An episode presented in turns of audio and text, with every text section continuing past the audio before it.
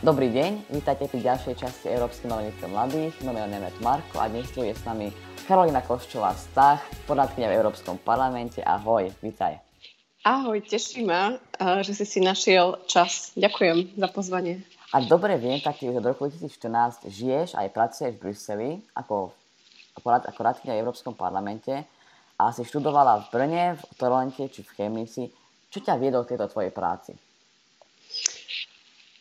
Fú, uh, vieš čo, uh, ja som vlastne celý život uh, nejakým spôsobom ma to ťahá k uh, politike. Mňa politika nesmierne baví, podobne asi ako teba, teda, že od malička som si čítala Aha. proste, že noviny, pozerala som proste, že správy v televízii, Uh, odoberala som noviny na strednej škole a jednoducho tá, tá rubrika politika, komentáre, názory, to ma vždycky uh, veľmi, veľmi bavilo.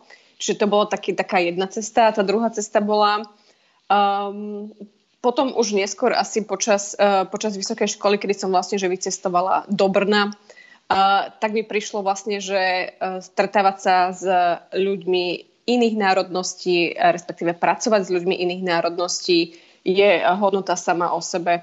A to bola ako keby tá, tá druhá cesta, teda, že mne je veľmi uh, príjemné byť v medzinárodnom prostredí a myslím si, že to je ako keby hodnota sama o sebe ty pracuješ v Európskom parlamente. Aká je tvoja úloha? Ako vyzerá tvoj normálny deň bez korony a teraz? Um, takto. Ja som, ja som začala pracovať v Európskom parlamente v roku 2014 ako, ako poradkynia. Uh, v súčasnosti pracujem ako, ako asistenta slovenského europoslanca uh-huh. uh, Vladimíra Bilčika. Ale moja práca je v zásade veľmi, veľmi podobná a počas korony dokonca pracujeme podľa mňa ešte v očosi intenzívnejšom uh, uh-huh. režime. A teda tá moja práca je, je následovná. Ja pripravujem uh, podklady pre prácu poslanca, pomáham s prípravou textov, pomáham s prípravou uh, prejavov. Uh, potom je veľmi veľa práce takej, ako keby uh, vypracovania rešeršov na rôzne témy. Jednoducho my nemôžeme si len prečítať článok v novinách a na základe neho reagovať, ale snažiť sa získať si názory e, expertov, snažiť sa získať si názory rôznych think tankov alebo inštitúcií, ktorí sa e, venujú nejakej téme a z toho si vlastne, že utvoriť nejaký svoj názor, tak keby takéto, takéto veci robím najčastejšie. A čo je podľa naj, najťažšie v tejto práci a čo je najzábavnejšie? Uh, najťažšie Ťažšie je vyznať sa v tom uh, strašnom množstve informácií, ktoré, ktoré tam je. To je, to je, to je niečo, čo, na čo som si uh, doteraz uh, nezvykla ani nezvyknem. Uh, mne to strašne mi to pripomína uh, v niečom uh, takú sprchu. Proste, že tá práca v týchto inštitúciách je podľa mňa do značnej miery uh, o tom teda, že, že tie informácie to je taká sprcha, ktorá sa proste že na teba valí Uh-huh. A ty sa musíš v tom nejakým spôsobom vyznať a musíš to nejak ako keby konceptualizovať a nejak sa v tých informáciách nestratiť. Ja dennodenne proste dostávam veľmi veľa briefingov, nesmierne veľa štúdií a, mojim, a mojou úlohou je v tom sa aspoň trošku uh, vyznať. To je asi také najťažšie. Ty keď si vybrala prácu v Európskom parlamente, si mohla vybrať, akú tému budeš vlastne zastupovať, alebo ktorá bude tá tvoja téma? Uh, nie, uh, dostala som uh, už konkrétnu ponuku a tá konkrétna ponuka znela na prácu v oblasti uh, zamestnanosti a práv žien. Uh-huh. A to sa vlastne ako keby zmenilo uh, za uplynulý rok, keď som začala na novom pracovnom mieste a to sa úplne zmenilo a teraz sa vlastne zaoberám uh, skôr spravodlivosťou a um, vecami takej bezpečnosti je tebe známe, ako sa teraz spomenul, ešte ochrancenia práva žien. Um, máš prehľad o tom, aký je pomer mužov a žien v Európskom parlamente? Je ťažké presadiť nejaký zákon alebo nejakú legislatívu e, takéhoto charakteru bez mužov? Je tam ešte to ego vyššie, alebo to už je lepšie? Uh, to je dobrá otázka. Myslím si, že je to... Ja, ja som totiž to predtým pracovala aj v slovenskom parlamente uh-huh. a myslím si, že tá téma je o čosi aktuálnejšia v Európskom parlamente. Samozrejme aj v Európskom parlamente je zvolených uh, medzi europoslancami viacej, viacej mužov uh, ako žien. Ale myslím si, že tá celková atmosféra a také ako keby, že nejaké uh, prejavy toho, že by niekto sa vyjadroval, že ne pekne o ženách, uh, sú o čosi, o čosi slabšie v tom Európskom parlamente. Mám pocit, že tí ľudia niekedy majú aj taký pocit, že to musia ako keby svoje krajine lepšie reprezentovať. Uh-huh. A, tak myslím si, že to prostredie je trošku také ako keby priateľskejšie k ženám. Zmenia sa nejaká priorita e, zákonov terajšia pandémia? Teda príjmajú sa zákony nejak pomalšie alebo nejak to ovplyvnil? Uh, veľmi sa to zmenilo. V zásade tá každodenná práca, práca parlamentu, ktorá bola predtým uh, nejaký veľmi krátky čas úplne ustala. To sa úplne, úplne stoplo. A my sme nastúpili do takého bezpečnostného režimu, do takého ako keby emergency uh, režimu, ktorý ale znamená teda, že sa venujeme primárne veciam, ktoré súvisia s pandémiou. To znamená, e, Európsky parlament mal napríklad na rok, rok a pol dopredu naplánované, čo budeme preberať, aké zákony vlastne prídu, tam sú také lehoty. Jednoducho bolo to, bolo to všetko naplánované. Zrazu prišla pandémia a to sa úplne zmenilo. Mali sme už uh, dve schôdze parlamentu, na ktorých sa príjmali uh, takmer výlučne opatrenia v súvislosti s koronou. Mm. Mňa by zaujímalo, že aké je vlastne žiť v Bruseli, keď po atentátu 2016 sú tam vlastne ozbrojení vojaci na uliciach a ako je vlastne ochraňovať demokraciu v meste, kde sú vojaci? Uh, vieš čo, sama som, bola, sama som bola prekvapená, ako veľmi rýchlo si na to človek uh, zvykne. Uh, a dokonca toto platí aj pre Francúzsko, pre Štrasburg a platí to aj pre Brusel, Belgicko. Uh, ja som samozrejme prišla zo Slovenska a teda pre mňa vidieť uh, ľudí na ulici so zbraňami, so samopálmi, ako keby s uh, veľmi viditeľnými zbraňami, uh, bolo sprvu uh, veľmi, uh, veľmi šokujúce, ale trvalo to naozaj, že len pár dní. A veľmi tomu pomáha podľa mňa aj nastavenie tých uh, tunajších bezpečnostných síl, že ja z tých ľudí nemám strach, ja mám naozaj pocit, že sú tu na moju ochranu Uh, sú to veľmi uh, príjemní ľudia, vlastne aj tí vojaci v tých uliciach a dnes to vôbec nejak negatívne nevníma, ani ma to, ani ma to proste, že neprekvapuje a beriem to úplne ako, že to tam až patrí. Čo by ako, asi by to tak nemalo byť, ale viem, že sú tam kvôli našej bezpečnosti. Na Slovensku má teda 14 europoslancov teraz a je možné, uh-huh. že niektorí z nich, a nemusí byť slovenskí, nevyvíjajú nejaký tlak, alebo pracujú tam všetci? Tak ako majú? Čisto teoreticky, keď volič rozhodne, že si chce zvoliť poslanca, ktorý nebude robiť tam tých 5 rokov nič, tak má na to úplné právo uh-huh. a sám si, ho, sám si ho zaplatí zo svojich daní. Um, vieš, uh, keď proste, že chceme, aby sme tam mali uh, ľudí, ktorí budú pracovať, tak sa snažíme vyhľadávať takých ľudí, o ktorých máme, máme pocit, alebo teda, že presvedčia nás o tom, že na niečom budú pracovať. Uh, keď si takýchto ľudí nezvolíme, je to len náš problém. Aha. Takže je ich pár. Je to, je to veľmi demokratické. Aha, Aha dobre, tak to um, dobre. Vieš čo, ako keby ja, ja tým, že už poznám, uh, poznám veľmi dobre uh, to, ako sa v takejto práci uh, pracuje, tak ja si samozrejme viem posúdiť, uh, že koho úsilie uh-huh. je, povedzme, že tvrdšie, ako ho úsilie je, dajme tomu, skôr pre média, akože ja si, uh-huh. ja, si mhm. to, ja si to vnútorne posúdiť uh, viem, aj vie, vie sa podľa toho rozhodnúť neskôr vo voľbách, ale každý človek má proste že vlastné preferencie, Jasne. čiže každý sa musí rozhodnúť sám. Uh, ty vlastne, tvojou témou je aj spravodlivosť a demokracia. Ako vníma Európska únia Slovensko z hľadiska spravodlivosti? Čo stalo po vražde Jana a Martiny? Uh-huh. Je to uh-huh. lepšie nejak sa zmenilo? Uh, myslím si, že, že áno. Uh, Totižto po, po vražde Jana a Martiny uh, vznikla v Európskom parlamente dokonca zvláštna monitorovacia skupina, ktorá sa, ktorá sa venuje, venuje len Slovensku a Malte a situácii v oblasti spravodlivosti v týchto dvoch krajinách. Je to naozaj ako keby taký, taký zvláštny formát, že v rámci jedného z výborov vznikol taký ako keby mini monitorovací výbor pre Maltu a Slovensko. Uh, ja, do to, ja ten výbor uh, teda navštevujem a zasada to raz za mesiac.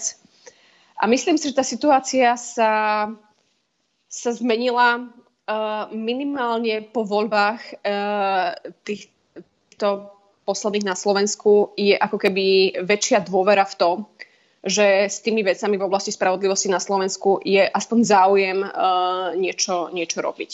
Tak v tom je podľa mňa zmena.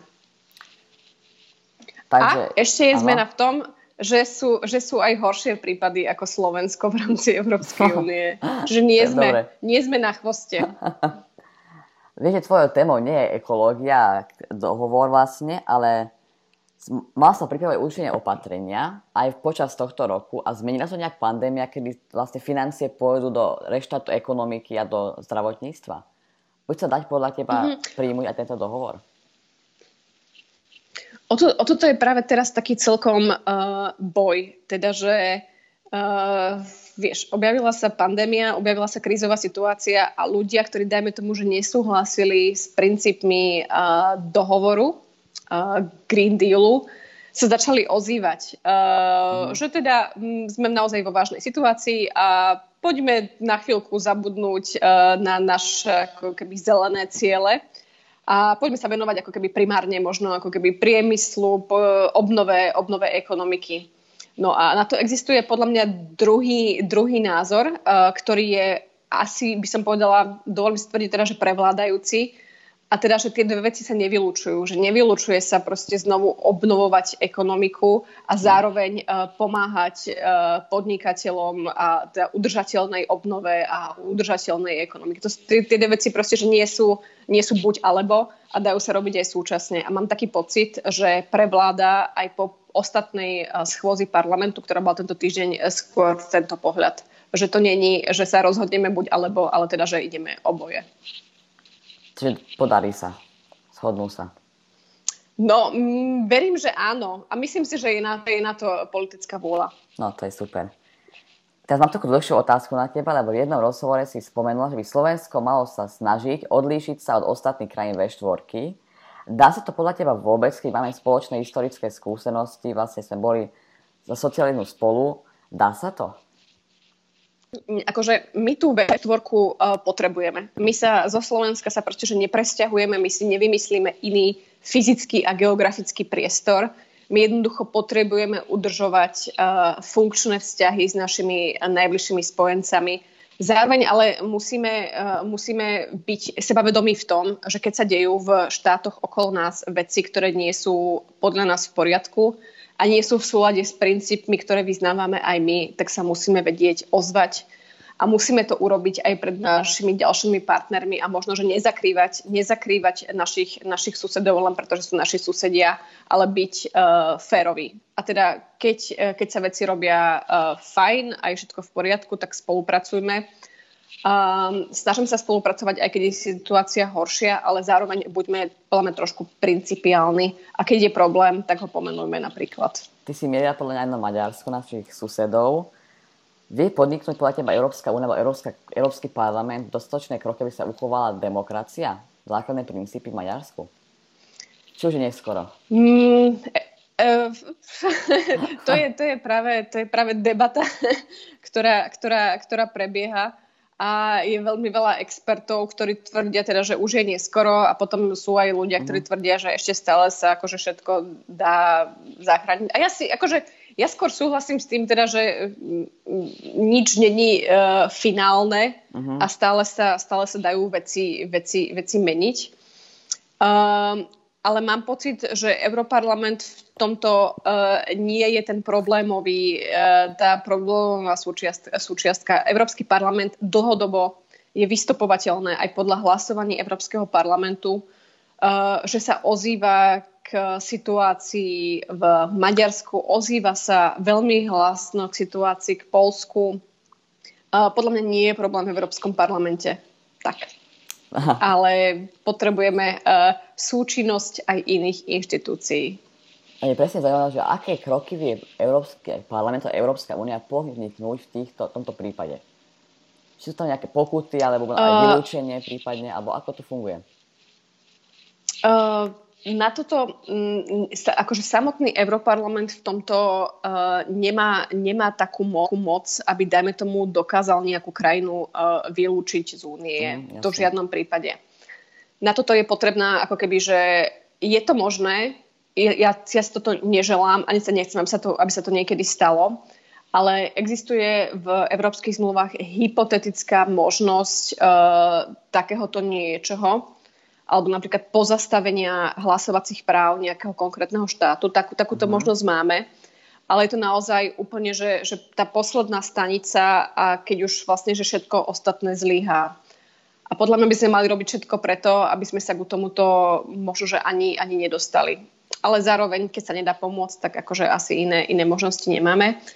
Ale Európsky parlament sám uh, v tomto veľa neurobi. Európsky parlament môže vyvíjať uh, politický tlak, môže uh, tú tému, tak povediac, ozvučovať verejne, mm. hovoriť o tom, poukazovať na tom, ale takéto finálne, finálne majú v rukách členské štáty a vlády členských štátov.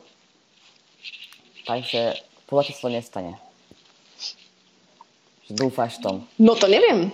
Akože, ja, to, že, by, akože, že by nejaká krajina áno, odišla áno. z Európskej únie?